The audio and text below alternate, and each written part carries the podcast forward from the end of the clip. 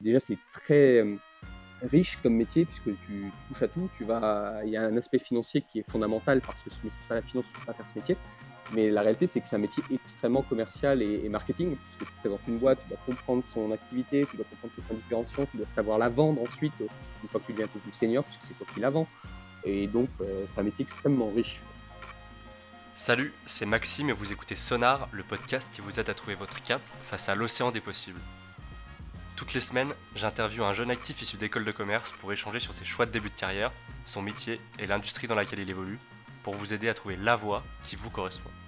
Aujourd'hui, je reçois Philippe Baquès et Simon Bozek, respectivement VP et analyste chez Cambon Partner, pour parler des métiers de banquier d'affaires et de leveur de fonds dans une des boutiques spécialisées les plus connues de la place. Très bonne écoute. Salut Philippe, euh, salut Simon. Alors déjà, je suis, super content de vous recevoir dans Sonar pour échanger sur vos parcours à tous les deux. Pour commencer, j'aimerais euh, juste vous demander de vous présenter rapidement, notamment ce que vous avez fait jusqu'à présent et ce que vous faites tous les deux aujourd'hui chez Comment Partners. Salut Maxime, euh, bah, je te laisse commencer Philippe. Ok, ça marche. Alors, ouais, en quelques mots, donc Philippe, j'ai 30 ans, je suis banquier d'affaires, comme tu le disais, chez, Common Partners. J'ai toujours été banquier d'affaires. J'ai commencé en début 2014 dans les équipes de la Société Générale, dans les équipes MidCap à Paris.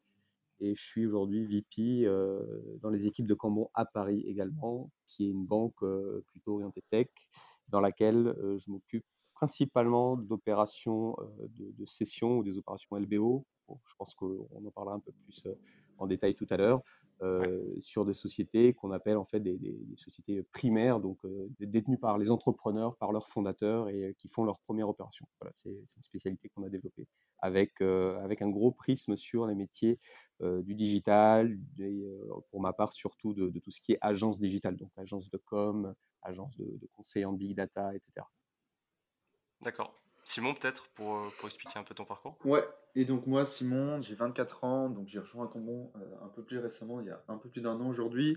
Euh, avant ça, donc j'ai bossé à la fois en startup et dans un fonds de, capital risque qui s'appelle Carl Ventures. Et j'ai été graduate en 2018, donc j'ai fait mes études en France en partie et aussi beaucoup à Londres. donc voilà, j'ai fait un, master en, en, sciences sociales, pardon. Euh, et donc, dans les, chez Cambon, moi, je, bosse euh, dans l'équipe levée. Euh, donc on a des, entrepreneurs à lever, de l'argent auprès de fonds d'investissement. voilà, aujourd'hui, on, on, est cinq dans l'équipe et moi, je, je, suis analyste dans l'équipe. Voilà. Ok, super. Comment justement vous expliqueriez la différence principale entre vos deux métiers? On a commencé à le voir dans ce que vous avez pu euh, euh, exprimer là, mais comment vous expliqueriez la différence entre la levée de fonds, être un leveur de fonds, mmh. et être un banquier d'affaires? Je, je, prends la main sur celle-ci. Vas-y.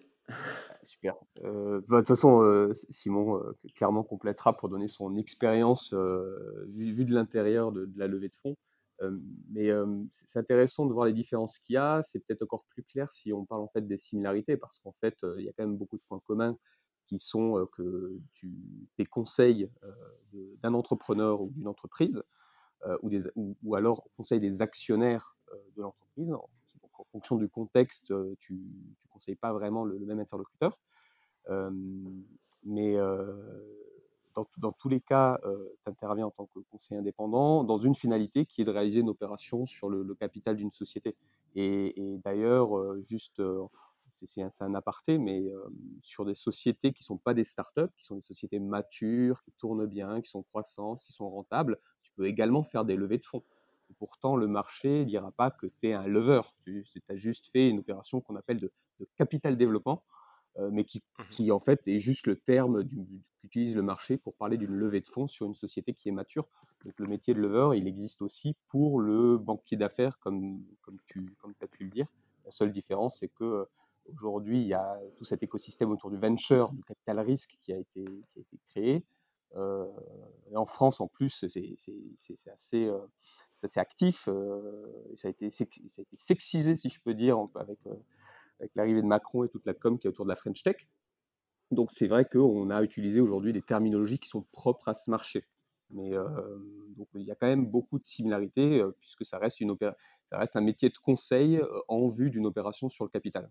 Après, je, laisse la main à Simon pour, parler des différences, parce qu'il y en a effectivement en termes de type de client, en termes de, process. oui, il y a après des, subtilités dans la façon de mener les dossiers. Ouais, je pense que la, principale différence, je pense que c'est la maturité de l'entreprise. bon, il y, a des contre-exemples, mais aujourd'hui, les, les, entreprises qui font des levées de fonds, en général, c'est des entreprises qui sont relativement jeunes. Euh, et euh, donc, en fait, ils n'ont pas le même profil qu'une entreprise, euh, on va dire, un peu plus mature en termes de, chiffre d'affaires, en termes de, rentabilité. Donc, ils ont besoin de, se, de lever de l'argent pour se développer et atteindre, et atteindre des niveaux de rentabilité souhaités. Donc, je pense que c'est vraiment le, profil de l'entreprise qui est différent. mais après, il y, a quand même des, contre-exemples. Aujourd'hui, on a fait une levée de fonds il n'y a pas longtemps pour une entreprise qui s'appelle Sparica. Euh, donc c'est euh, une entreprise dans l'auto-réparation, ils vendent des pièces détachées pour aider les gens à auto-réparer, euh, que ce soit un lave-linge ou un frigo par exemple. Et en fait, ils ont fait leur premier levée de fonds cette année, donc et l'entreprise a été créée en 2012. Donc c'est déjà une entreprise qui a, qui a de l'historique, et cette année c'était leur première levée de fonds, mais la plupart du temps en fait, une levée de fonds, ça, une entreprise commence à, en faire une start-up après 2-3 ans d'existence. Donc c'est plutôt des entreprises jeunes euh, qui n'ont pas le même profil de rentabilité qu'une entreprise mature qui font des levées de fonds.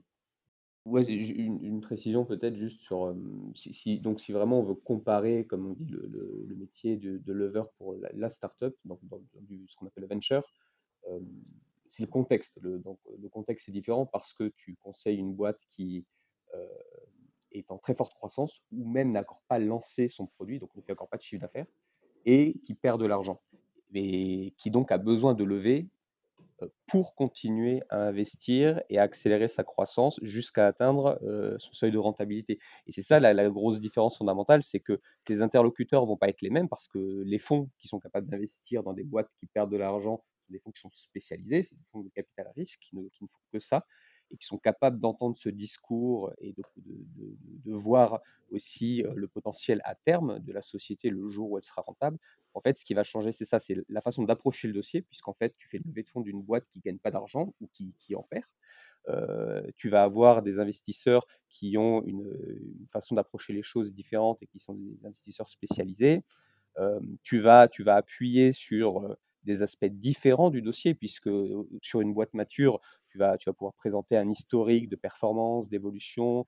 C'est une boîte qui est aussi beaucoup plus structurée en général, donc tu as plein de choses à dire sur les actifs de la boîte, les effectifs. Sur une startup, tu vas être très focusé sur le, produit, le potentiel du marché, là où tu en es de ton, ce qu'on appelle ta roadmap, c'est-à-dire ton plan de développement.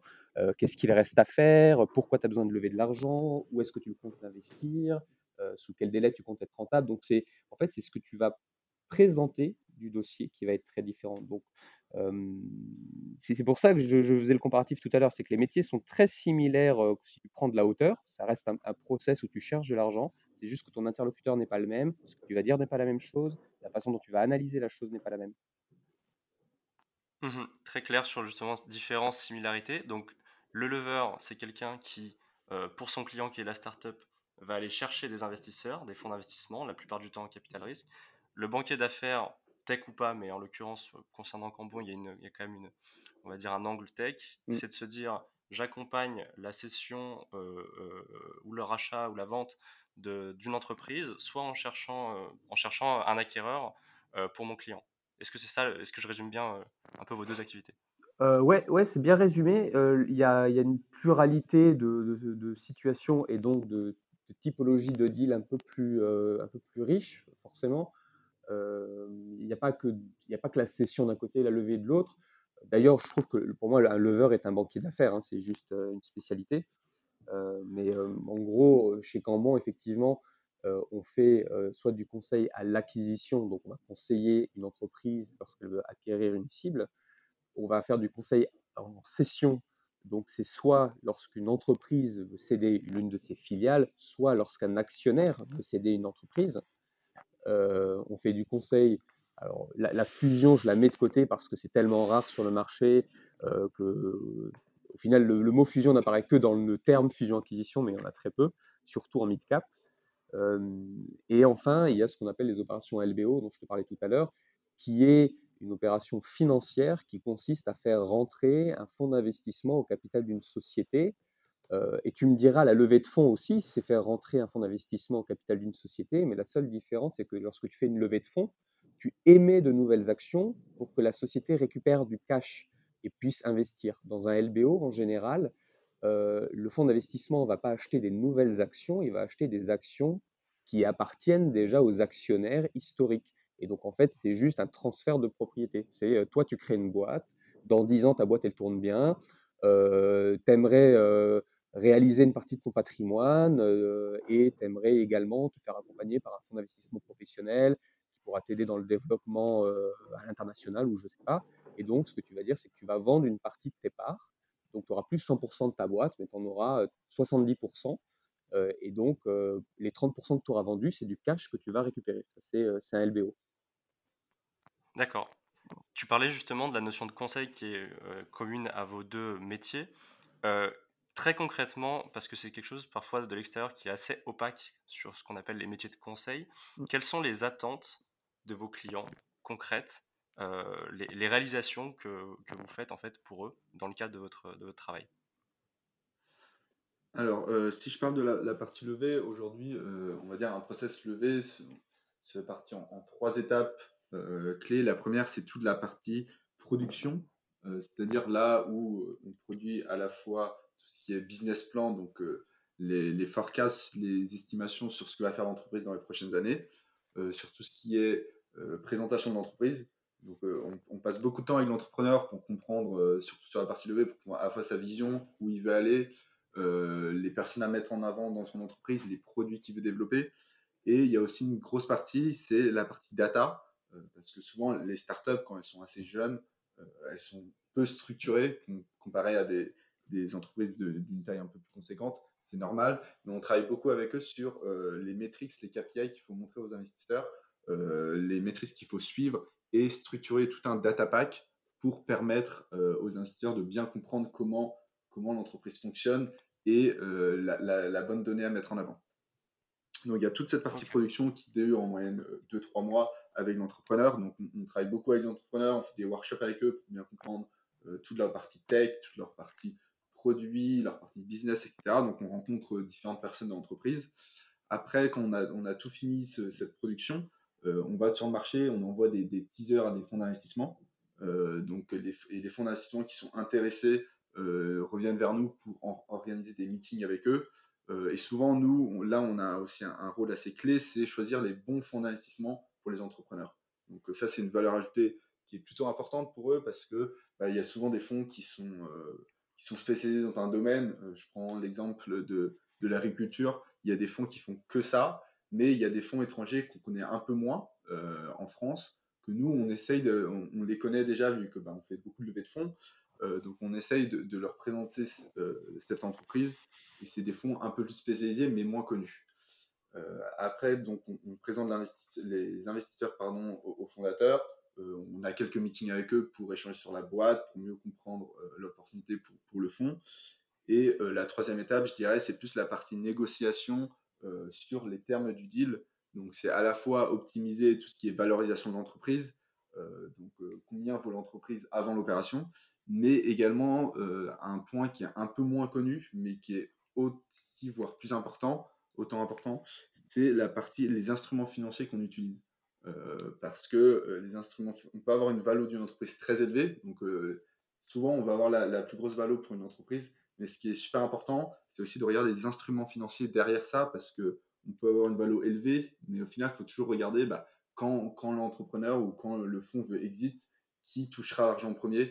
Et ça, souvent, c'est un point qui est un peu moins connu des entrepreneurs, mais qui est super important euh, pour savoir euh, comment, comment cristalliser la valeur à la fin sur l'entreprise. Donc voilà à peu près les, trois étapes, si je devais euh, résumer, d'une levée de fonds et là où on peut créer de la valeur pour l'entrepreneur. Donc rendre intelligible la réalité commerciale et financière de la société pour des fonds d'investissement qui seraient intéressés pour investir dedans, présenter les bons investisseurs et la partie plus propre à la négociation, la conclusion en fait du deal de levée. Ok, très clair. Sur, sur la banque d'affaires, Philippe, et c'est un sujet je pense qui est d'autant plus intéressant que il y a beaucoup de mythes autour de, autour de ça. pareil, quelles sont les attentes de, vos clients? Et toi qui as d'ailleurs a, été junior dans cette industrie et qui maintenant est un petit peu plus senior, quelles sont les tâches, les missions clés d'un analyste puis d'un VP dans une banque d'affaires D'autant plus que toi, qui, tu es passé par mmh. des banques de différents types, comme tu l'as dit avant, tu étais à la Société Générale, et je crois que tu as, aussi fait un stage chez Rothschild lorsque tu étais en Absolument, alors, il y a plusieurs questions dans, ce qu'on vient de se dire. sur les étapes, d'ailleurs du process, elles sont les mêmes sur des, process de session, de LBO et de levée, donc je, reprends absolument ce que vient de dire Simon, et ça fonctionne de la même façon. De prod, ensuite la phase de commercialisation, et qui se finit sur la phase de, de négo, de la doc juridique, etc. donc ça, c'est pareil sur ce que tu apportes à ton client. alors là, je, précise qu'on donne bien tout ce qu'on dit là. Il faut aussi que, les auditeurs sachent et comprennent qu'on le dit avec notre prisme d'expérience et, aussi bien Simon que moi, on a évolué dans un écosystème small et mid-cap, ça veut dire des, sociétés de, faible ou de moyenne valorisation, donc ça va de 0 à 500 millions d'euros de, valeur d'entreprise, si je donne une fourchette large donc ce qui exclut le large cap, donc euh, les, grandes sociétés, les ETI, les sociétés cotées, euh, voilà, euh, qui, fonctionnent différemment et qui, aussi ont des attentes différentes. Il faut bien le comprendre parce qu'elles sont beaucoup plus professionnalisées, structurées, elles ont parfois des équipes M&A en interne, donc ce que tu leur apportes est différent.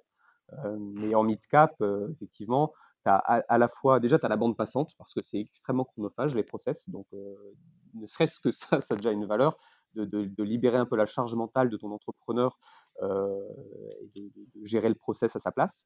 Euh, il y a effectivement la connaissance du marché puisqu'on est au contact du marché en continu du fait de la multiplicité des process qu'on a en cours. Donc, ce qui fait qu'on sait ce qu'attend le marché, on, voit l'évolution des trends, parce qu'il y a aussi des modes, dans, comme dans n'importe quel secteur, il y a des modes, il y a des, des, des industries, des, activités qui plaisent plus que d'autres en fonction des moments.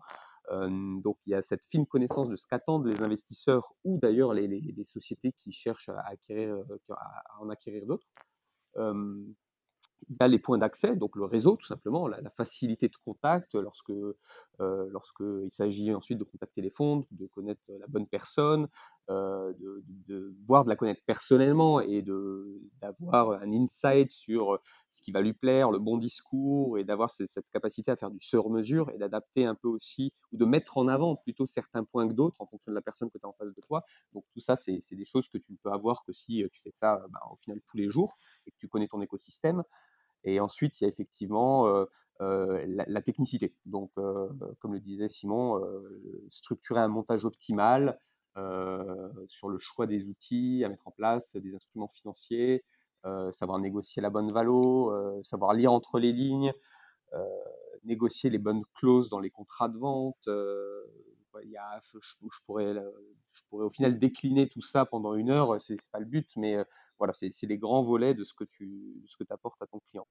Et, et, sur les tâches ensuite sur un process, ces fameuses trois étapes production, commercialisation et à la fin la négo, la finalisation. Sur ces trois étapes, le rôle du junior est, du, est différent effectivement de celle d'un VP ou d'un directeur. il faut comprendre que dans une banque d'affaires, tout le monde fait la même chose dans le sens où tout le monde participe au même dossier, c'est-à-dire que tu sois analyste, ensuite associate, ensuite VP, ensuite directeur. au final, tu vas bosser sur le même dossier ton collègue, voilà, et on va structurer une équipe un peu pyramidale où tu auras un junior, un mec senior, et un directeur ou un, partner. mais par contre, il y a une vraie répartition des tâches. et là aussi, je le dis un peu avec le prisme Cambon parce que il y a la vision du marché qui, historiquement, traditionnellement, est très structurée. Donc, ça, le sera effectivement un peu plus dans, dans les autres enseignes que tu as mentionnées tout à l'heure et dans lesquelles j'avais commencé ma carrière, qui, sont un peu plus anciennes, historiques sur le marché, et qui donc ont aussi cette approche un peu plus traditionnelle.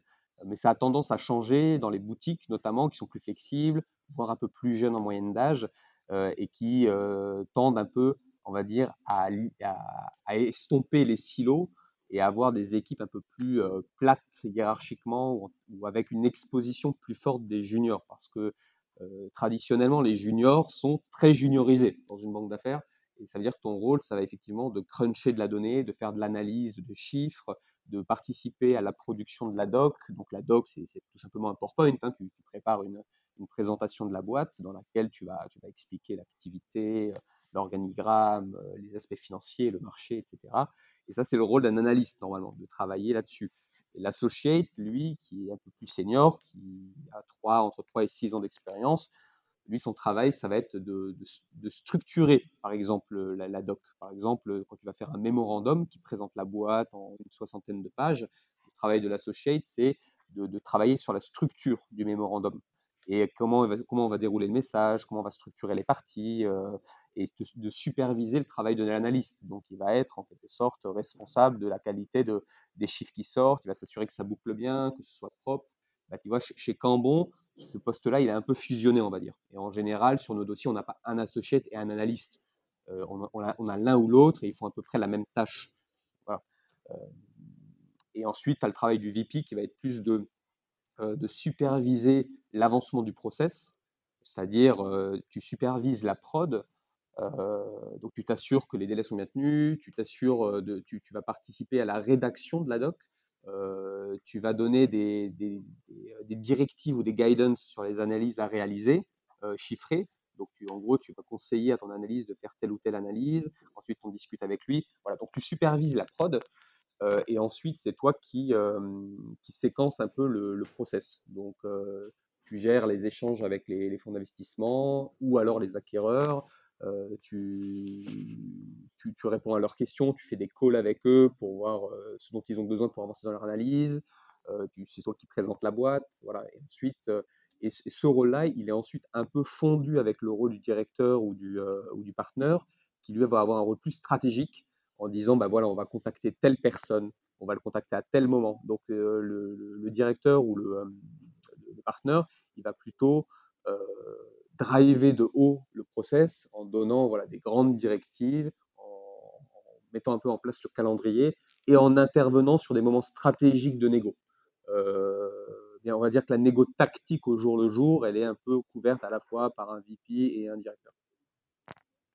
Pour rendre ça très concret, Philippe, est-ce que tu pourrais parler d'une un, opération sur laquelle tu as travaillé et expliquer, euh, par exemple, une difficulté ou quelque chose de particulièrement surprenant euh, qui a pu arriver euh, dans ce cadre-là Je parle d'une opération qui ne serait pas évidemment euh, confidentielle et dont tu pourrais parler. Mais... Il y a un dossier, il y a un dossier qu'on a fait. Euh, il y a un dossier qu'on a fait là récemment, qui est en cours d'ailleurs. C'est une agence de, communication sur laquelle on travaille. Sur laquelle on avait un, partenaire avec qui d'ailleurs je travaille en binôme tout le temps, hein, on forme un binôme et on fait tous nos dossiers ensemble. Donc moi en tant que VP, il y avait un analyste sur le dossier. Et, donc sur, ce dossier-là, effectivement, l'analyste travaillait sur la compréhension des chiffres. On avait reçu tout un, document qui retraçait tous les, projets sur lesquels avait travaillé notre, société, notre client avec la marge, le chiffre d'affaires par, par projet, etc. Et, euh, et en fait, euh, typiquement, sur, sur, pour, pour, bien comprendre aussi un peu la, différence entre la contribution du VP et la contribution de l'analyste, c'est que euh, l'analyste, il va savoir te décortiquer le, chiffre et, euh, et, sur la base de, de, des résultats, si tu veux, euh, le VP va, va, piloter ce chiffre en disant, bah, en fait, il faudrait plutôt, euh, il faudrait plutôt axer l'analyse sous cet angle-là, parce que déjà, c'est plus vendeur pour la boîte, ou alors c'est plus juste comptablement, et on sera moins, on sera moins taclé par les fonds lorsqu'on sera en phase d'audit, et qu'ils vont rentrer dans le détail des chiffres. Je ne sais pas si Simon, tu as, eu un autre exemple qui ouais. en parallèle? Non, bah, j'y réfléchissais. C'était bah, une, une, levée de fonds qu'on qu qu a fait récemment, qui n'est pas encore publique. Euh, et un peu l'équipe dessus, bah, on avait un partenaire, euh, un VP et, et, moi en analyste. Et en fait, euh, toute la difficulté, c'était un peu de, faire parler les chiffres de, l'entreprise. Et on a fait un gros travail avec euh, le CFO de l'entreprise, donc euh, la personne qui s'occupe de la finance en interne. Et en fait, moi, mon travail, c'était un peu de cruncher la data et tester différentes analyses pour savoir les infos qu'on va mettre en avant et qui vont parler aux investisseurs parce que c'est des investisseurs un peu spéciaux, c'était des corporates et tu vas pas parler de la même façon à des corporates que tu vas parler à des fonds un peu plus financiers, parce que des corporates n'ont pas que des enjeux, on va dire, financiers, ils ont aussi des enjeux, euh, des synergies qui peuvent avoir l'entreprise. Donc, en fait, mon, travail à moi, c'était vraiment de, trouver la data à mettre en avant euh, pour ces investisseurs. Et le rôle du VP, euh, qui bossait avec moi là-dessus, c'était de, de, on va dire, construire un message avec toute la data qu'on avait collectée et un peu de me guider sur savoir, bah, essaye de te focus un peu plus sur ce type de data parce que ça, ils vont comprendre, ils, connaissent bien et construire un message autour de, autour, bah, autour de toute la data qu'on avait. Quoi. Donc c'était un peu plus un rôle un peu plus high level. Quoi. Un, dernier exemple peut-être là-dessus, on avait travaillé pour une société de conseil en, immobilier euh, il y a quelques années, euh, qui, a fait un LBO avec euh, un, très beau fonds parisien. Et, cette société avait une façon de suivre son activité. Donc là aussi, c'est un métier de projet, hein, une société de conseil immobilier. Il travaille sur différents projets immobiliers. Il conseillait les occupants. Donc en fait, il, c'était du conseil immobilier professionnel. Donc il conseille les sociétés qui occupent des espaces, soit des bureaux, soit des entrepôts, etc. Et il les conseille face à leurs propriétaires. Ou alors dans leur optimisation du parc immobilier, dans la réduction des coûts, dans l'aménagement, l'optimisation de l'aménagement intérieur pour que ce soit plus efficient. voilà, ils couvraient tout. Ils avaient une façon un peu de, de, de, décomposer leur activité pour suivre leur perf en disant bah, on a une activité d'expertise, on a une activité de conseil, ce genre de trucs. Et en fait, on a été si loin dans l'analyse des chiffres qu'on leur a dit qu'il fallait complètement revoir leur façon de faire ce, c'est du contrôle de gestion, hein, euh, ni plus ni moins. On, leur a, on a revu leur façon de, de, percevoir leur activité et de la décomposer. On leur a dit bon, ben, on laisse tomber cette vision de euh, euh, expertise d'un côté et conseil global de l'autre. on, a, on a créé des nouvelles sous-activités pour, pour apporter plus de cohérence parce qu'en fait, on s'est rendu compte qu'en rassemblant certains projets dans une nouvelle activité, euh, tous les projets avaient à peu près un même niveau de marge. Pourquoi? Parce qu'elles avaient une spécificité qui faisait que tu devais déployer plus de coûts sur certains aspects. Et, si tu les rassemblais dans une même catégorie avec d'autres projets, c'était curieux d'avoir ces projets et de se dire ben, pourquoi ces projets-là sont sous-performants? Alors qu'en fait, ils ne sont pas sous-performants. C'était la nature même du projet qui faisait que euh, la marge était un peu plus faible, mais, euh, mais pas sous-performante. Il fallait juste les rassembler dans une nouvelle catégorie euh, parce que par nature, elles étaient différentes de ce que eux appelaient conseil au global. Tu vois Donc en fait, c'est notre travail d'aller dans le fond des choses et de dire non mais en fait, ce projet-là n'est pas du conseil et, tu en as d'autres là que tu as fait cette année qu'il faudrait rassembler. On va créer une nouvelle catégorie. Donc après, tu trouves un nom avec ton client pour que ça soit cohérent. Et, et en fait, c'est juste une activité à part entière qui a ses propre niveau de marge, sa propre façon d'être pricée et ça crée de la cohérence pour le fonds d'investissement qui comprendra, ah ok, au sein de cette catégorie, effectivement, les niveaux de marge sont les mêmes d'un projet à l'autre. Ça le rassure parce que le pire, c'est de, faire peur à un fonds d'investissement. en fait, ils détestent les, messages anxiogènes. Et donc, notre travail, c'est de créer de la cohérence, de, la, stabilité, de la rondeur. Ça, c'est notre travail de, VP pour le coup, euh, d'apporter ce conseil-là et en fait de préparer au mieux la société avant qu'elle aille sur le marché. Il ne s'agit pas d'habiller la mariée parce que les chiffres sont les chiffres, donc tu ne peux, peux pas changer les chiffres mais c'est une façon de présenter les choses et de travailler un discours autour de ça. Ok, donc un travail assez profond en fait avec les, avec les entrepreneurs euh, sur à, la fois la stratégie, les chiffres de l'entreprise. Euh, j'ai une dernière question sur le quotidien très concret, très terre à terre qu'on peut avoir quand on travaille en banque d'affaires et qui, je pense, fait sens pour beaucoup de gens qui se posent des questions par rapport à cette industrie. C'est relatif au rythme de travail. Euh, tout le monde sait, ou en tout cas tout le monde dit qu'on travaille beaucoup en banque d'affaires. Concrètement, qu'est-ce que ça veut dire? Quand on dit qu'on travaille beaucoup, qu'on a un rythme intense Et comme tu le disais Philippe au début, une partie du métier, c'est de libérer de la bande passante euh, pour, pour l'entrepreneur et pour les mmh. entrepreneurs qui essayent de soit céder leur entreprise, de lever des fonds, etc. alors moi je dirais que oui, le, travail est assez intense euh, quand tu bosses en banque d'affaires. Après, ça dépend vraiment du stade euh, des dossiers parce que tu, en tant qu'analyste, en fait, tu es beaucoup plus impliqué sur la partie production et euh, sur la partie aussi également commercialisation, en tout cas chez Cambon. Euh, donc, ça dépend du stade du dossier, mais en fait, quand, quand tu dis que tu travailles beaucoup, oui, sur, sur les moments de production, tu peux faire, tu peux bosser le week-end parfois, tu peux bosser dans la semaine assez tard, mais ça, dépend, ça dépend vraiment du stade du projet. Heu, il y a des moments où il y a des mois où tu es vraiment, heu, busy et tu travailles beaucoup, beaucoup et il y a des mois qui sont relativement un peu plus calmes. Donc heu, je pense que ça dépend d'un côté du nombre de projets que tu suis, parce qu'une personne qui bosse sur, heu, 4-5 dossiers, elle est souvent très busy, mais une personne qui qui suit que, on va dire, moins de de de projets, mais qui est un peu plus appliqué, le rythme de travail est un peu différent. Ça dépend beaucoup, en fait, je pense, de l'implication dans les dossiers, mais heu, c'est vrai qu'aujourd'hui, le rythme en banque d'affaires est assez soutenu. Mais c'est un peu, je pense, que ce que recherchent en fait les gens en allant en banque d'affaires aussi. C'est euh, tu, vas en banque d'affaires et tu sais que tu, vas travailler beaucoup et que tu aimes ce que, ce que tu fais. Donc, euh, c'est, euh, tu travailles beaucoup, mais tu aimes ce que tu fais. Donc, euh, euh, je trouve que tu sais pourquoi tu y vas. Dans si pour pour mon expérience perso et et là aussi, il faut que il faut que tes auditeurs s comprennent que dans le marché, il y a une multitude de sociétés qui font ce métier-là, heu, des boutiques ou des enseignes un peu plus institutionnelles, des banques, heu et la culture d'entreprise est très différente, heu, d'une boîte à l'autre. Déjà, il y a une différence entre large cap et mid cap, fondamentalement.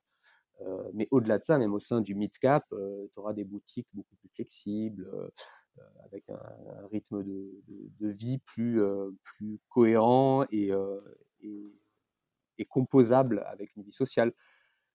Et tu as d'autres boutiques où c'est, plus agressif parce que, soit c'est la la culture d'entreprise, soit simplement parce que la boîte est sous l'eau et elle est victime de son succès. Donc, il existe de tout déjà. C'est ça que je là où je veux en venir, c'est qu'il existe de tout et une personne qui souhaitera faire du M&A à un rythme un peu plus cool, elle pourra trouver effectivement, des endroits où le rythme de vie est plus calme et quand je dis plus calme, heu, ça ne veut pas dire que tu seras chez toi à 17:00 ou à 18:00 et que tu vas faire les 35 heures.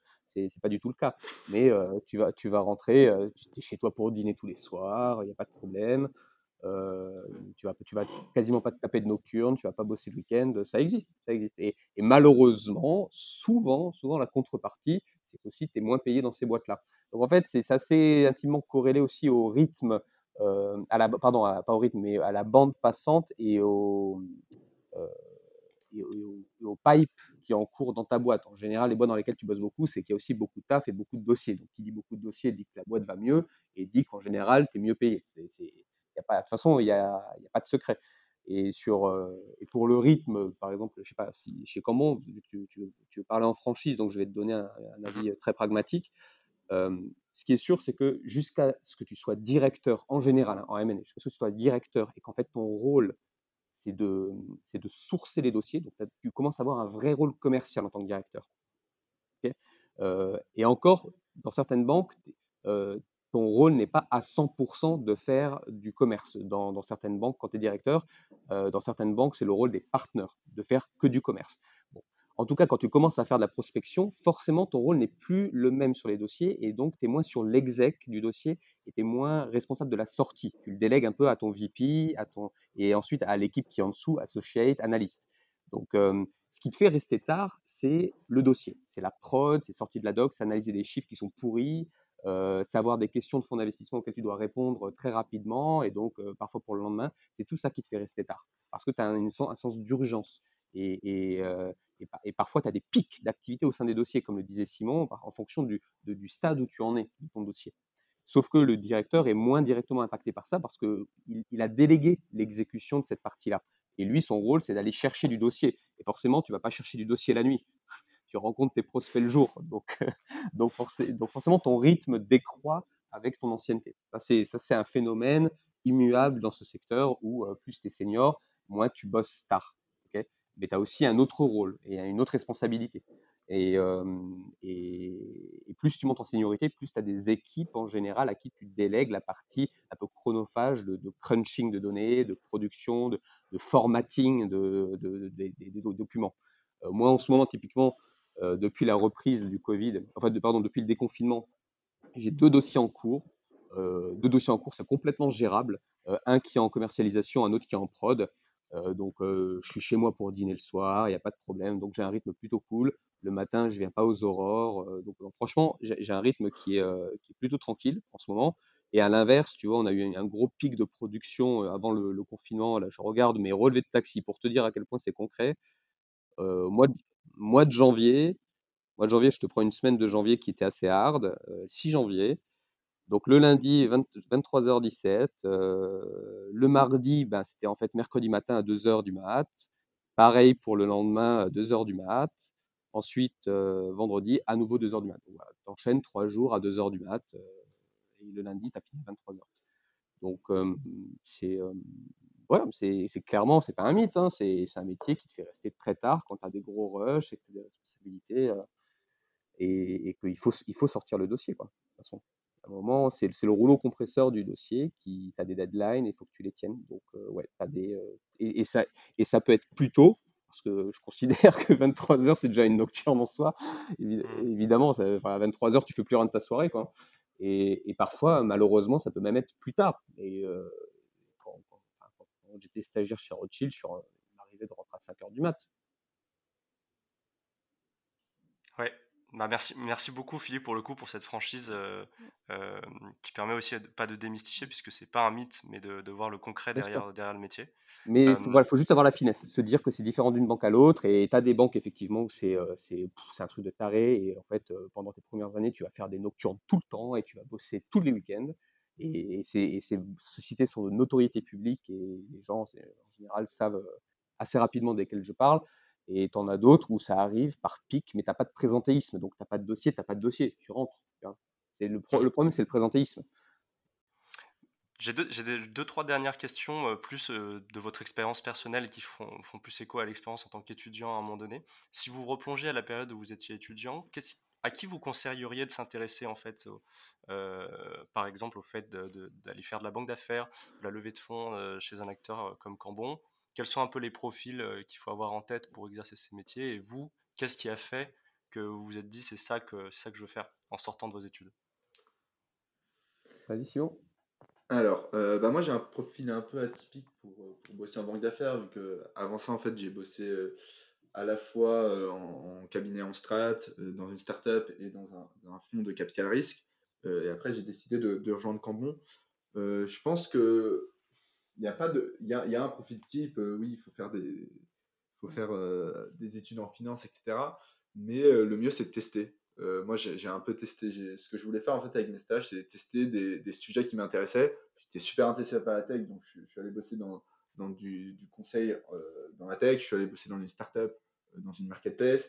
Et j'ai vu ce que j'aimais dans, dans, chaque métier ce que j'aimais moins. Et en fait toutes ces expériences m'ont aidé à comprendre là où je voulais bosser. J'ai adoré mon expérience dans un, fonds de capital risque parce que bah, tu vois des opportunités tous les jours, c'est super intéressant, tu vois, tu vois un peu euh, les boîtes de demain. Euh, mais j'avais besoin parfois d'un job un peu plus intense qui me stimulerait un peu plus pour commencer ma carrière. Moi, je voulais commencer ma carrière où je me suis dit, je vais me donner à fond.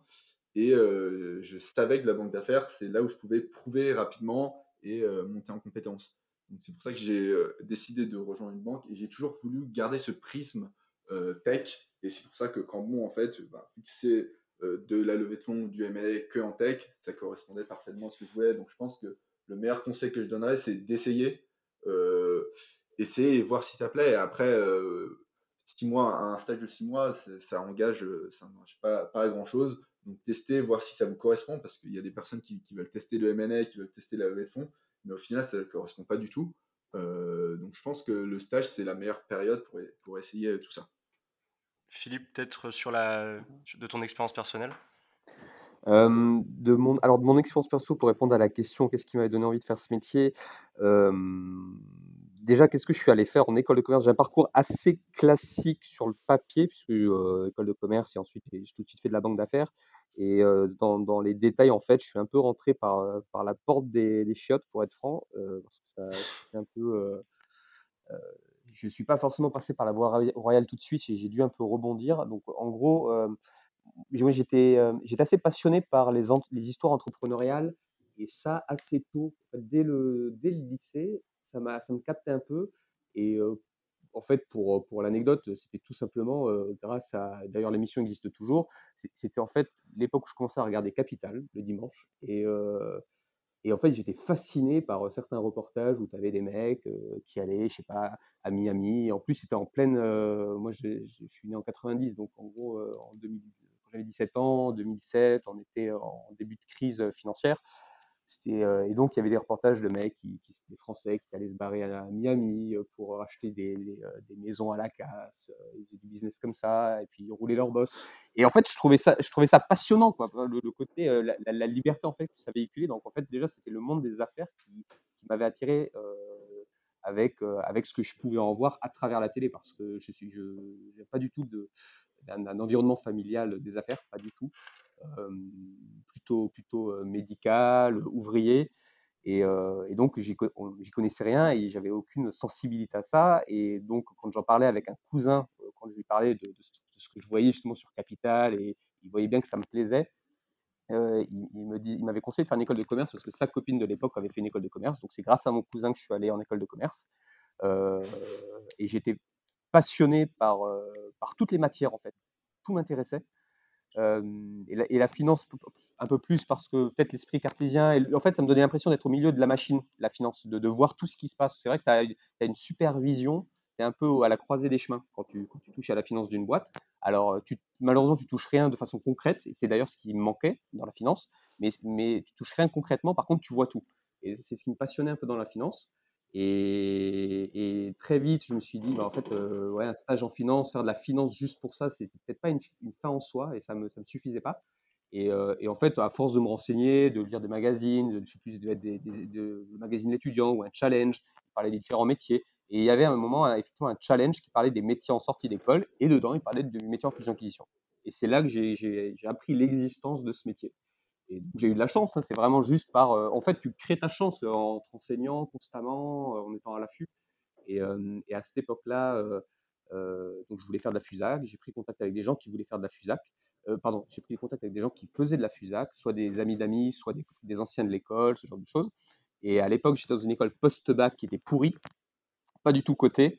Euh, qui avait juste la chance d'avoir un grade de master, donc c'était la moindre des choses. Donc elle était, certes diplômante, mais elle n'était pas du tout cotée. il faut savoir que la FUSAC, c'est un métier qui reste très élitiste. Mmh, et c'est pas d'ailleurs, je dis ça euh, avec un petit jugement de valeur, parce que je trouve pas que ce soit forcément un bon point, mais euh, c'est très élitiste. Ça, tend à l'être de moins en moins, mais ça l'était encore plus quand moi j'ai commencé. Et où en fait, si tu sortais pas du top 5 des écoles, ben, si tu veux, ton CV, il était, il était tout de suite mis à la poubelle, quoi. Il n'était pas rappelé. Donc, tu avais un peu ce, tri à l'entrée qui était très fort. Et Simon qui dit qu'il s'est laissé l'opportunité de tester, de faire des stages, ce que Simon ne dit pas, c'est qu'il a fait la LSI et qu'il a fait de très bonnes écoles. Et c'est pour ça aussi qu'il a le luxe de pouvoir tester. Mais la réalité, c'est que la première étape, c'est souvent de sortir d'une bonne école. et donc, j'ai dû un peu ruser pour changer d'école. en faisant une licence en candidat libre, en faisant les concours AST. Et donc, j'ai rejoint le programme Grande École de l'EM en tant qu'AST. Et c'est là que j'ai fait mon premier stage en, FUSAC.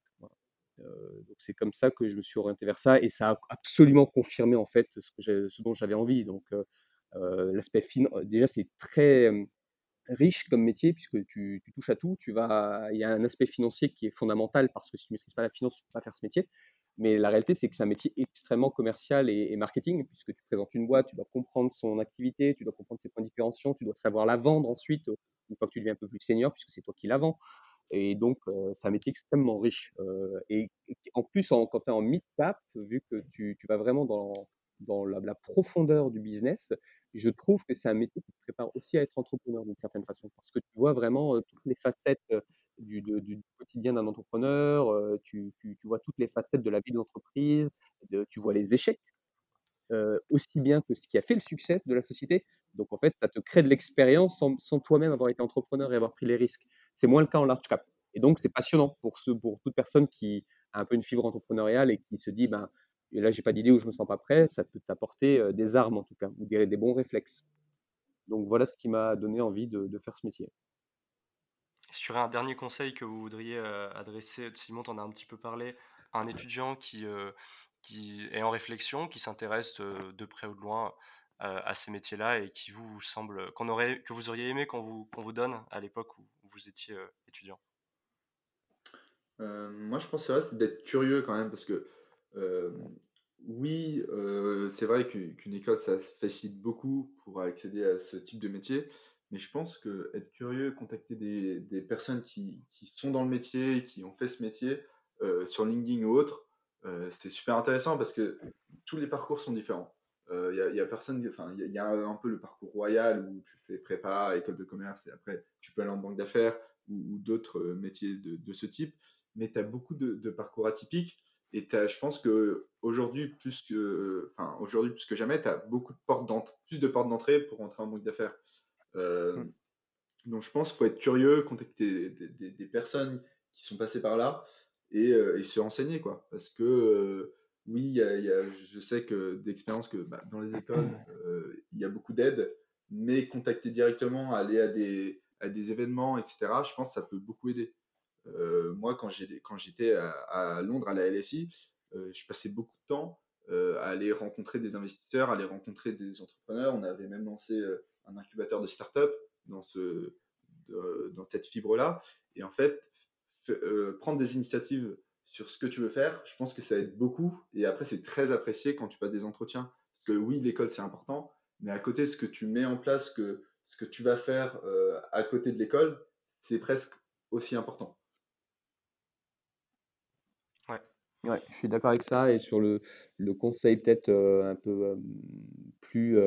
ça c'est, un vrai conseil de fond d'ailleurs, ce que dit Simon, ça s'applique, je pense, à, la, à, la vie de tous les jours. Et, et, c'est un bon conseil à prendre même dans, la façon de, d'approcher les choses. En, général, c'est vrai qu'il faut, se renseigner soi-même. Il faut avoir un peu, avoir un peu les crocs et il faut être curieux. C'est-à-dire que si vraiment tu as, un minimum de sensibilité pour ce métier ou si tu as de l'intérêt, je pense que de façon naturelle, tu vas aller te renseigner, euh, pour te perfectionner, approfondir ta, compréhension de ce métier, écouter ton podcast, tu vois, c'est une façon de, se renseigner, de toute façon, hein, d'avoir des retours d'expérience de gens qui sont dans le marché euh, et prendre le temps de le faire. Mais, et en conseil un peu plus, on va dire, euh, un conseil appliqué, et notamment pour les entretiens, moi, en fait, je, perçois très vite la personne qui, a, qui est allée un cran plus loin que le simple aspect scolaire, parce que moi, je pose des questions parfois très concrètes et j'aime bien, euh, j'aime beaucoup faire vulgariser les concepts. Et, donc, je, conseille à tes, euh, à tes auditeurs qui, qui, seraient en train de finir leurs études ou qui voudraient faire ce métier, de se forcer à essayer de, vulgariser tout ce qu'ils apprennent.